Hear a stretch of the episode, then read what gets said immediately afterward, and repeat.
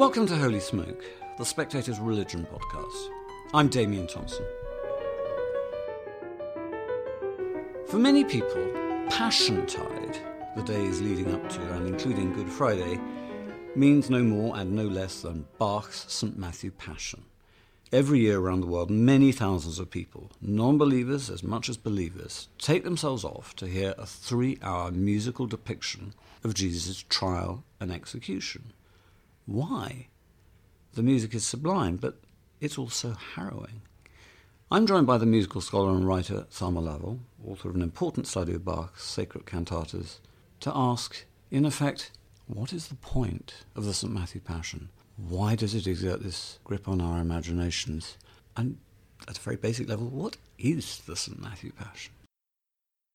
Glorious faceted jewels, which are the solo arias, and single beautiful white pearls, which are the chorales.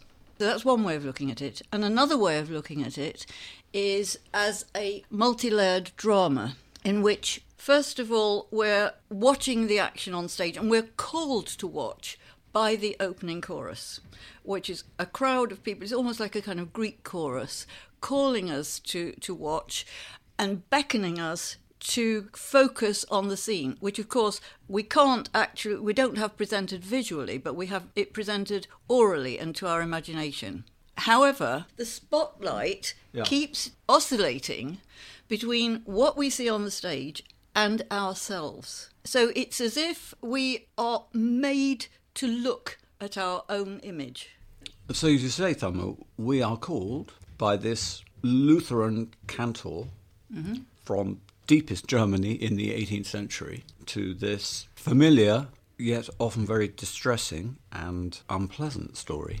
And we hear the call large numbers of people who are not believing Christians take themselves off to the St. Matthew Passion as if it were a ritual. And I've been to these live performances of the Matthew Passion, and they take place in a concert hall.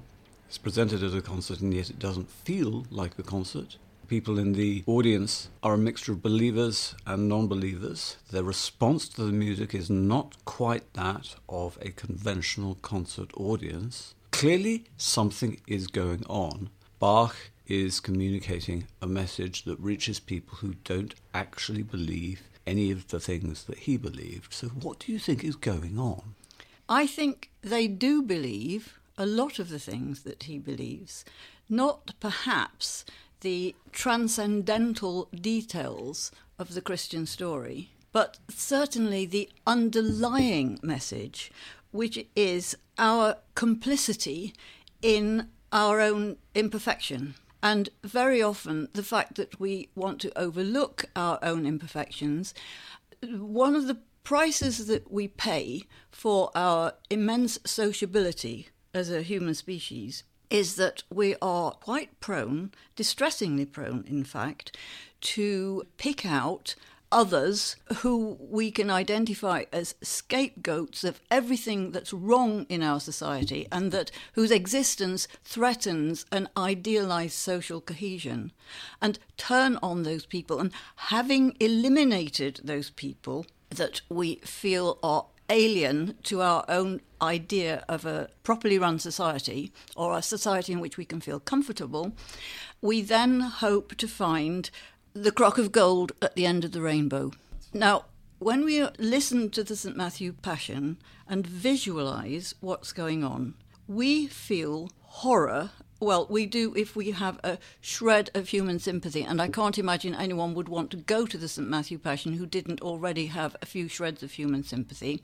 If we look on these events, as you say, they are very distressing. It is the torture and death of an innocent person. And we want to feel that we wouldn't have done that. We wouldn't have been complicit in it. But what the St. Matthew Passion is telling us or getting us to face up to is that we might well be complicit in it. One of the most dramatic and heartbreaking episodes in the whole Passion story is the betrayal of Jesus by the disciples and particularly by Peter, who had promised that he would himself face death rather than betray Christ. It's a heartrending moment Yes. in the score, as it is in Bach's other smaller but in many ways Yes. equally great set setting of the St John Passion. Yes, the comment in the Passion is always bounced back upon our own shoulders. The judgment, that, which is to say, though we feel, goodness, we wouldn't have done that, we might well have. And yet there has to be an element of enjoyment in attending the St Matthew Passion, or I don't think people would go. I enjoy, for example, have always enjoyed greatly Bach's different harmonizations of the Passion Chorale, and we'll hear it in one of its harmonizations now.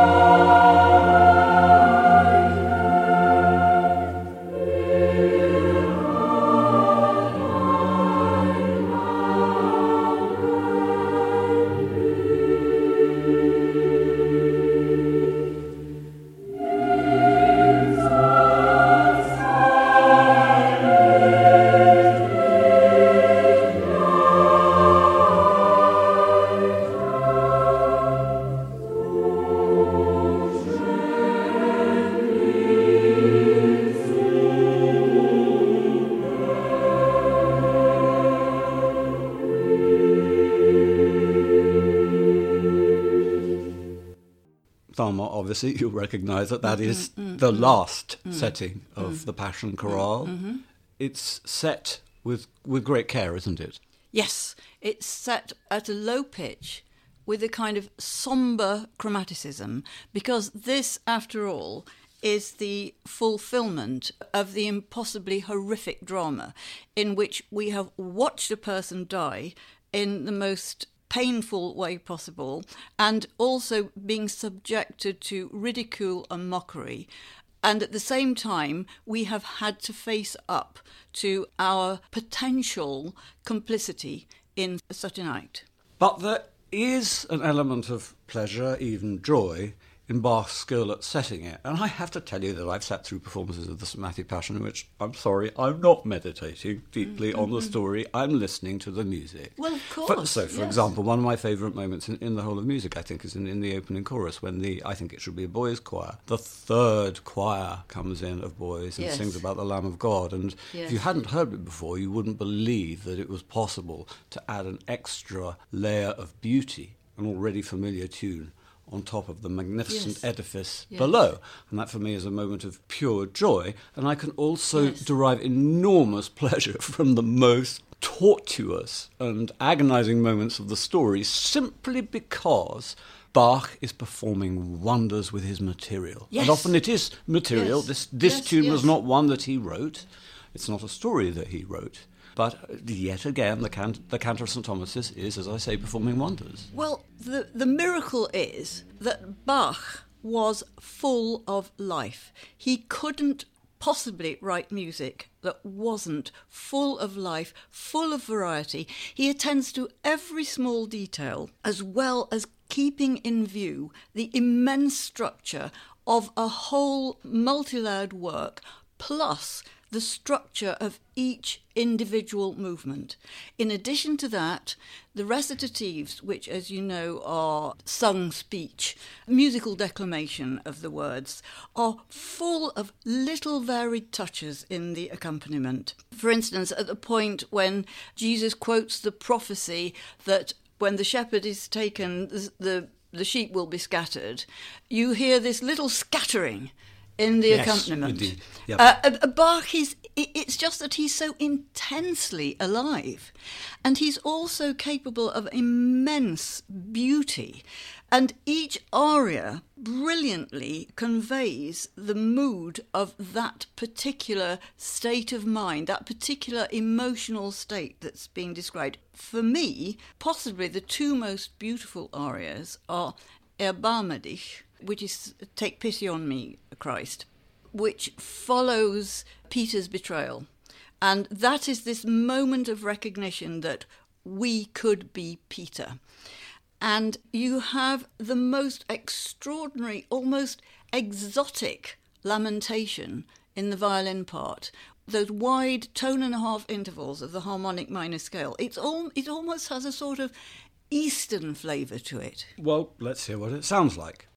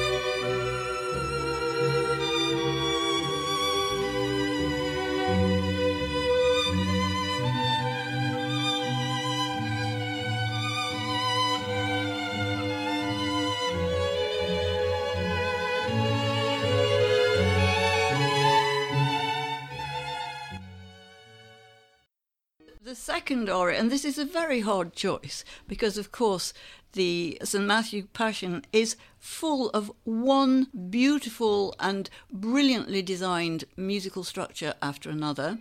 It's Aus Liebe, in which the soprano, the soprano solo, is simply conveying this kind of ethereal spun melody that expresses almost better than anyone would have dreamt humanly possible the transcendental quality of love, love which links the human and the divine. Uh, the singer is accompanied by only three instruments a solo flute with a beautiful winding melody, and two deep toned oboes, the so called oboes da caccia. And the instrumental and vocal parts are high and very close together, giving this impression of a quality that is beyond the human, that is elevated beyond the human. And this is what we call spiritual, I think. And this is, again, what it sounds like.